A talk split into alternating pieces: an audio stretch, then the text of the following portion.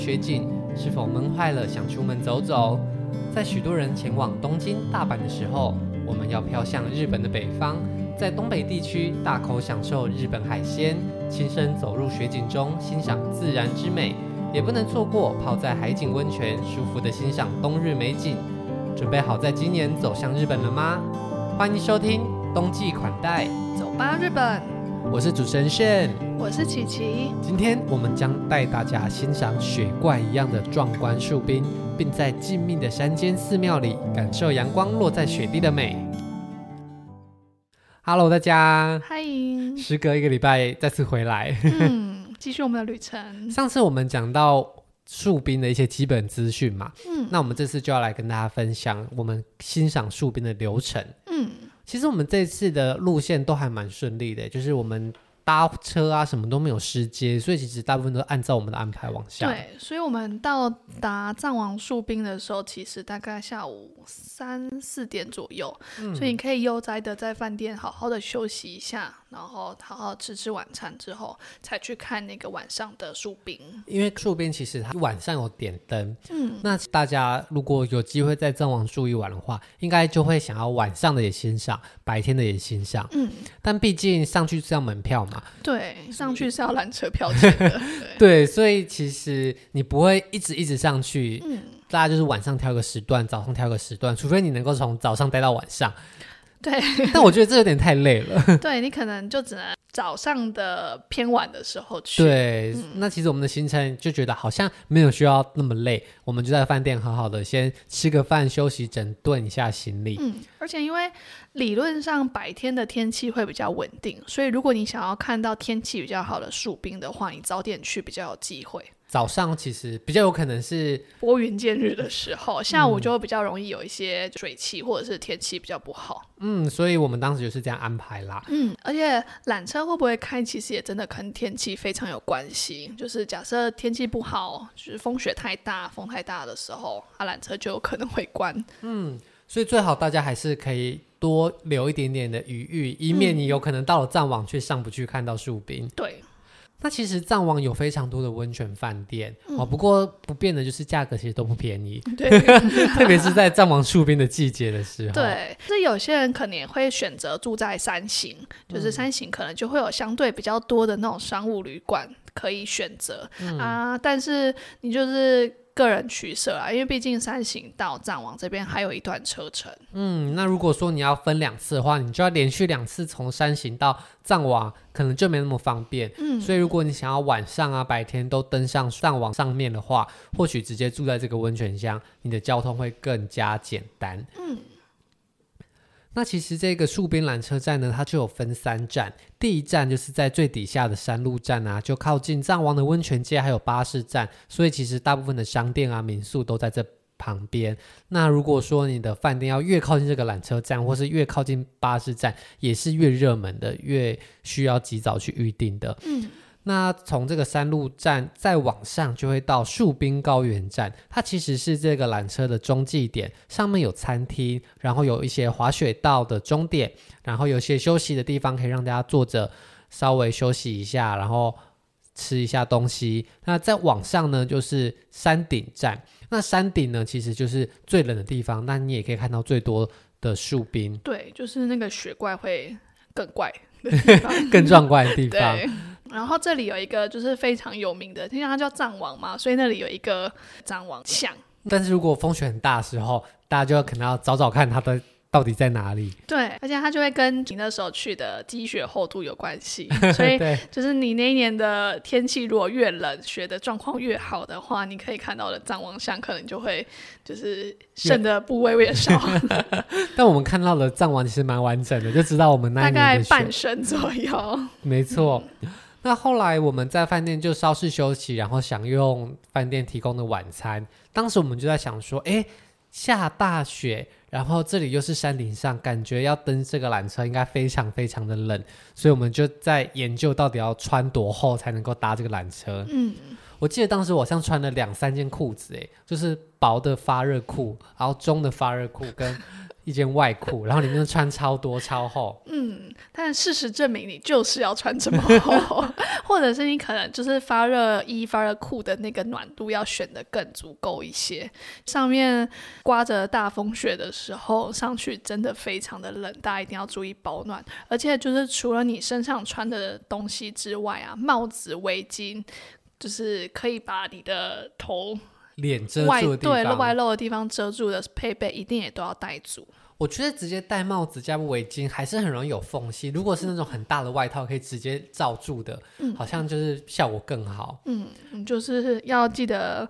如果可以的话，你就是包到剩眼睛露出来会最好。对，你能够露出来的地方越少越好，毕竟你只要穿的少的地方，那个风是这样吹进去。嗯，有些外套啊，设计会是袖口有那些就是束口或者是粘的那种魔鬼毡之类的东西，嗯、大家就可以尽量选这种，就是把所有风有可能会进去的地方通通包好。嗯，对，因为如果你上去的天气没有那么好，风雪很大的时候，风灌进去真的蛮冷的，而且晚上的时候气温下降的很快。嗯，那我们这次晚上要出发的时候，其实很多的民宿或是饭店，他们也会提供接驳车到缆车，因为很多观光客就是为了要看晚上的点灯而来的。虽然日本晚上啊，路上灯跟店很多几乎都关了，不过在这个时候去看缆，在这个时候去看夜间的树冰点灯的观光客还是蛮多的，所以我们收拾准备一下之后就搭。饭店提供的接驳车载大家到缆车门口，那这个时候其实车上都还蛮多人的哦。嗯。所以你到这个缆车站不会觉得，哎、欸，好像都没有人要去山上，很恐怖。其实还好啦，中间灯都蛮多的，也蛮多观光客的。而且这个缆车站呢，一进去感觉非常的亲切，因为看到超级多国旗，而且还会有标语写说欢迎台湾朋友莅临山形藏王。那时候东北很强，就是欢迎台湾朋友对对对？所以就是有一点兴奋的。嗯。那后来登上缆车之后，其实坐缆车的过程中也是蛮有趣的。嗯，因为其实这个缆车啊，它也是很多玻璃的车窗啊，跟嗯钢铁的 外壳，所以其实蛮冰的。因为外面的气温很低，然后你摸它都会冷冷的，所以整个车厢其实很像就一个小冰箱里面的感觉。嗯，然后它的车窗上也都会结一层薄薄的霜。嗯，但你透过这些薄薄的霜看出去外面的时候啊，因为它就是山上就是一片。黑漆麻乌的样子，然后它就只有在那些缆车跟缆车的那个线中间，不是会有一些那种塔柱，柱对对对对，那种支架之类的东西，嗯、然后就只有那在那个支架上面会打灯，所以你就是每经过一个支架的时候，就可以看到支架周围底下就会有一圈就是被点亮的的树冰的，然后其他的远处都是暗暗的，所以就是可以在远处的塔柱看到一一。一小一小个灯的亮光，像又像路灯那样子啊，但路灯没有照到了周围的地方，其他都是暗暗的。嗯、然后配合着那一天就是风雪有点大，所以你就是有一种就是要去探险的那种感觉。对对对，而且你是在高空中嘛，所以你是从上往下看，嗯，所以就会看到比较大片，然后都是很高很高的树，然后这样子乌漆嘛黑，就觉得哎蛮有趣的。嗯，那后来我们就到了最上面的山顶站，嗯。山顶站的话，它一出来之后，你可以先看到旁边有一个观景台，然后观景台上的话，你就可以从那边俯瞰树冰，它会从这个缆车站周围整个往外打。一片灯光出去，所以你可以从高处看到，就是诶。就是周围的雪地上面，然后就会冒出一丛一丛凸出来的树冰，然后都是那种各种奇形怪状的样子，然后它配合上面打上的灯光，就会有一种蛮奇妙的异世界感。而且它打灯光颜色也不是传统的白光、黄光，嗯、好像蓝光啊，甚至有些绿光，什么颜色的都有。嗯，所以就会有种哎、欸，有点小奇幻的感觉。对，就是你不能说漂亮，但是 但是蛮就是那种感觉蛮特别的。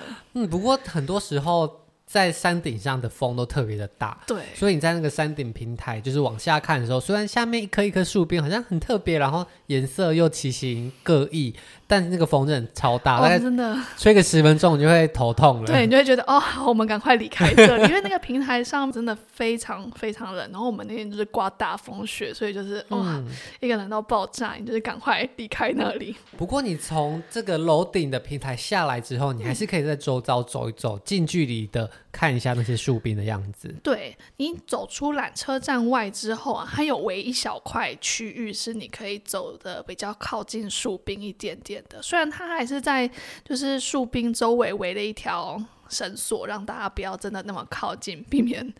可能发生一些危险，但是就会比你在就是刚刚那个观景平台上面往下看的时候的那个景致会不太一样。你就可以站在一个比较跟这些雪怪稍微平视到有一点点仰视的这个视角去欣赏他们的的样子。对。至少你在照片的合照里面有你跟树冰，不会是哎、欸、超级渺小，的是它还是比你大的。对对对，对对对，你就可以正式跟树冰合照了。对，而且其实树冰因为形状很多嘛，其实这时候你就可以发挥你的想象力，嗯、觉得哎、欸、这个好像是一个人弯下腰啊，嗯、或者这是一个大猩猩什么之类的，蛮有趣的。但是因为太冷了，所以 也很难待太久了。对，所以大家晚上上去的话，真的是保暖一定要做好。对，那山顶的平台再往中间那一站之后，其实中间也是可以下车的，不过晚上这些店都关了，那中间看到的东西就有点不太一样了。对，就是就是他这样缆车上去啊，就是每一段上去，其实周围的树的。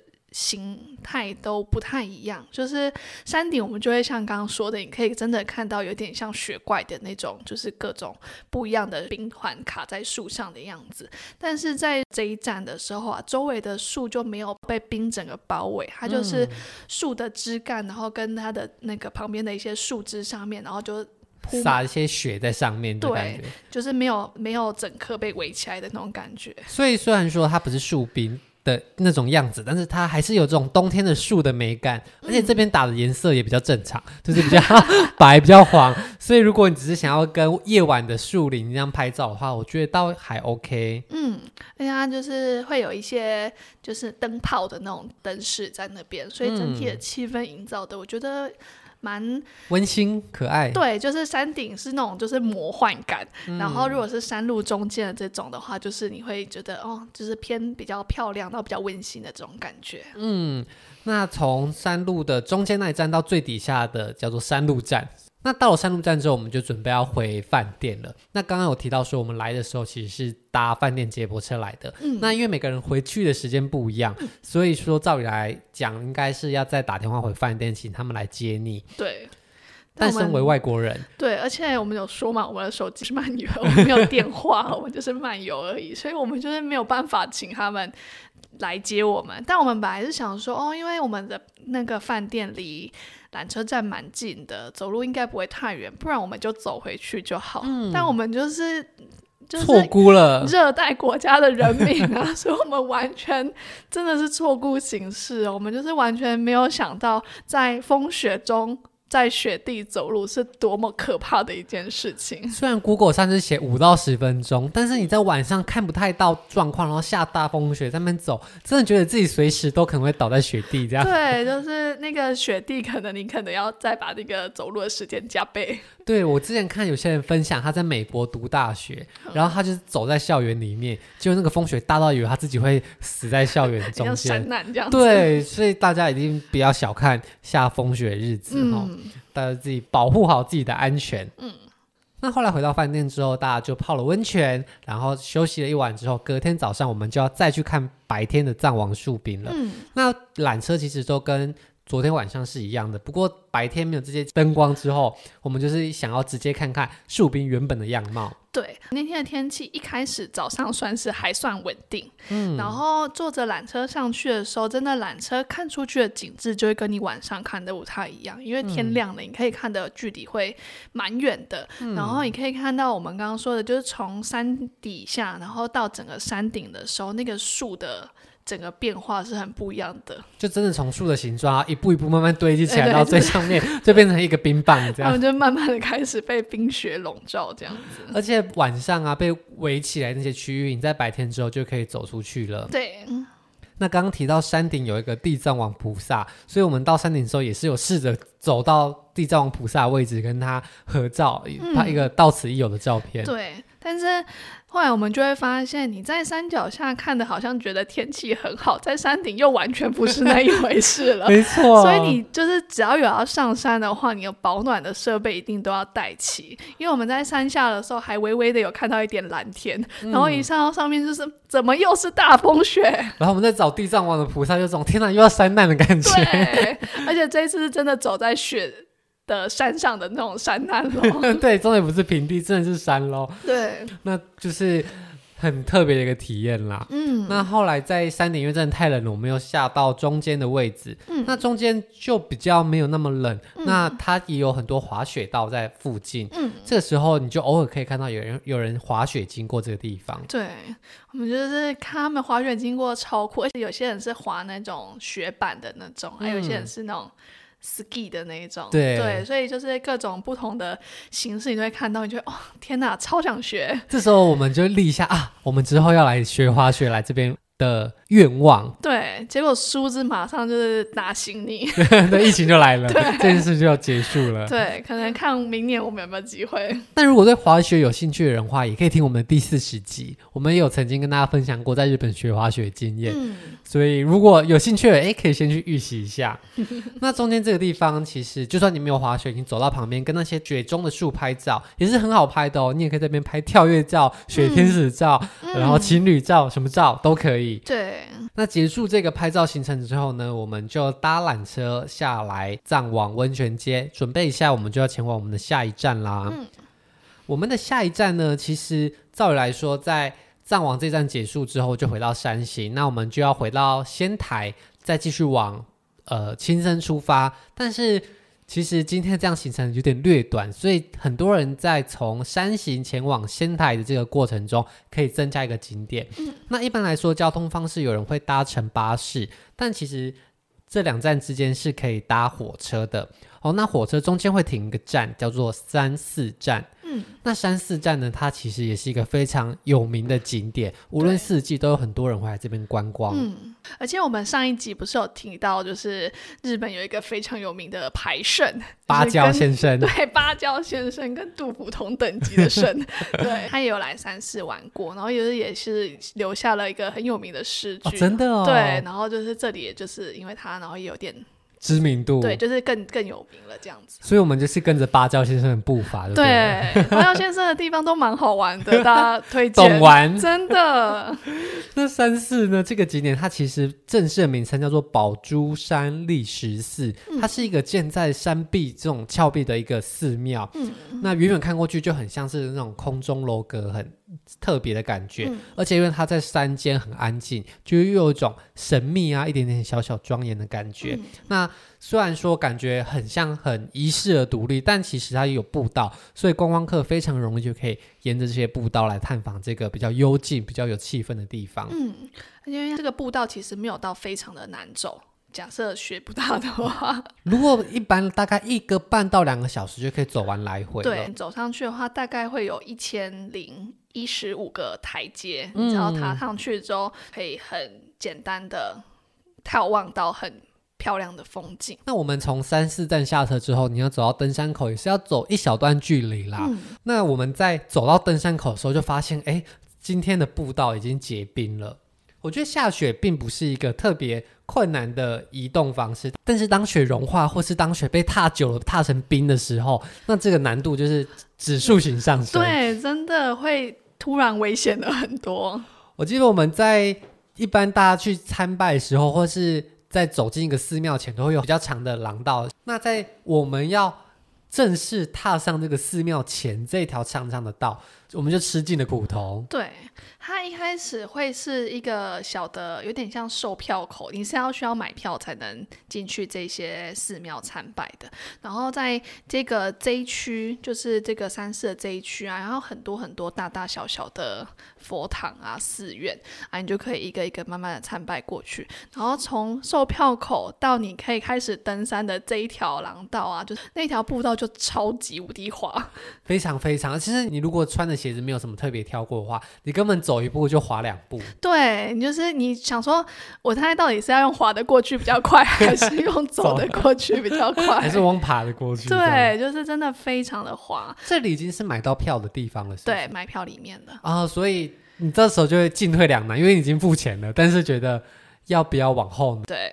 那我记得这时候我们的妈妈们就在这边决定先不要挑战自己。我后来觉得真的是一个明智的选择，因为这里还只是平地而已，就已经超滑了。嗯，到后面开始有阶梯出现的时候，真的是嗯越来越困难。对，所以如果今天长辈啊，或是比较不方便移动人，在冬天要爬山，一定要真的特别小心。对，如果真的没有办法稳定的话，就不要勉强，不然你在上面摔下来真的很危险。对。所以我们的妈妈们最终他们就决定在山脚边坐着坐着休息，然后刚好旁边就有一个小的诶小卖店，小卖店，所以他们两个其实，在那边就是坐着聊天，然后买东西也是蛮开心的。对啊，明明都不会日文跟英文，对，还是顺利买到东西。对，我记得他们我们下来的时候，他们两个有一点小得意，跟我们说他们刚刚买了什么东西，吃了多少，然后聊天，然后店员很亲切，嗯，他们也是过得很开心。对啊。那我们这时候呢，决定，哎，既然来了，我们还是想上去，我们就拉着栏杆，连滚带爬的往上走。对，我记得我那时候的靴子是那种防水的靴子。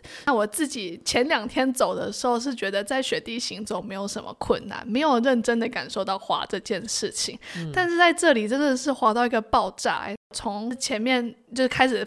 登阶梯开始啊，我根本就是靠我的手拉上去的，根本就是攀岩吧。因为你脚不能使力，对，使太大力你就会滑开。对，所以我就是用手，然后拉着栏杆，然后一路一路把自己拉上去的。其实我不太知道穿什么鞋子才能够面对这种情境，可能。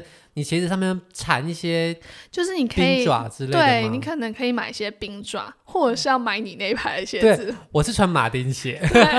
那在其他的雪地，我觉得没有特别好，但是意外在冰上，好像橡胶意外偶尔可以稳定住。嗯，所以虽然说还是会滑，但不会。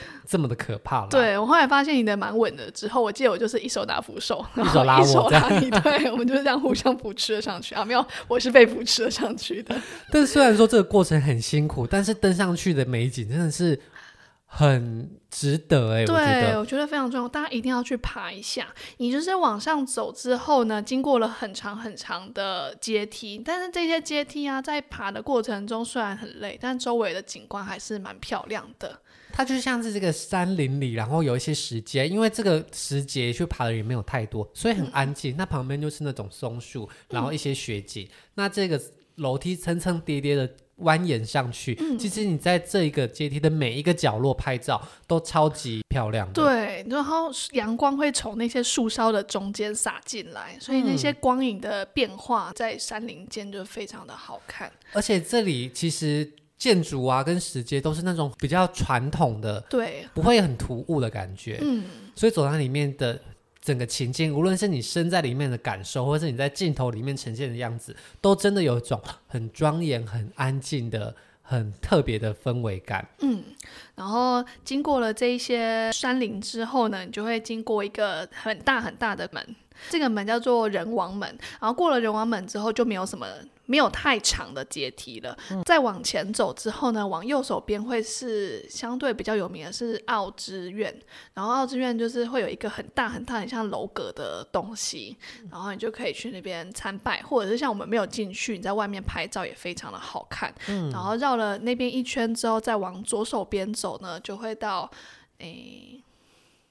开山堂跟纳金堂这边，然后这边就是比较靠近山壁。然后那金堂就是在看山场旁边的一个小的小阁楼，在石头上面。嗯、大家如果想要知道大概实际上长什么样子的话，可以看我们的照片。对，我们 IG 上应该会放。对，它就是在一个大石块上面矗立的一小个小佛堂，就像是一开始说的有种空中楼阁的感觉。对对对对，没错，我觉得形容的就是、嗯、就是这个纳金堂的样子。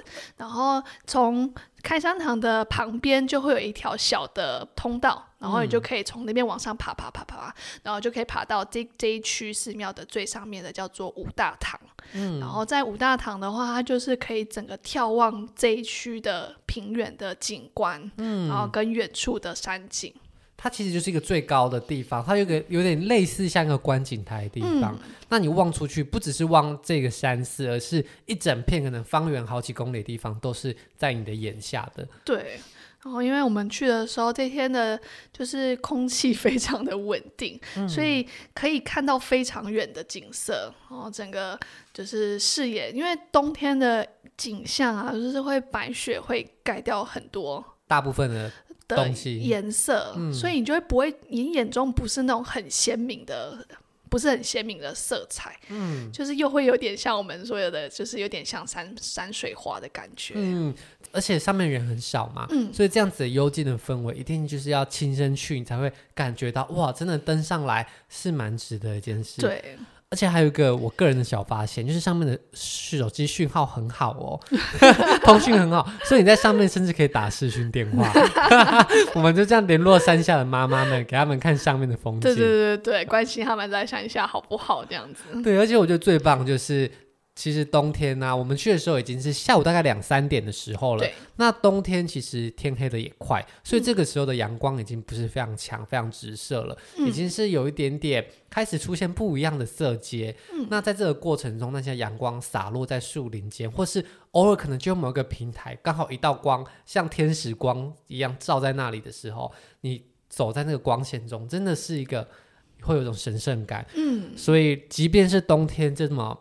好像不适合践行的季节，在上面还是可以享受到很幽静，可以享受到很不一样的氛围。嗯、推荐大家。嗯，这个点我觉得必去。虽然听起来好像很无聊，就是爬山看寺庙，但其实那个周围的氛围感是蛮值得推荐的。对，在这个登山的步道攀爬的过程中，路上的景致都超级漂亮。嗯，那后来结束了三市的行程之后，我们就回到了车站。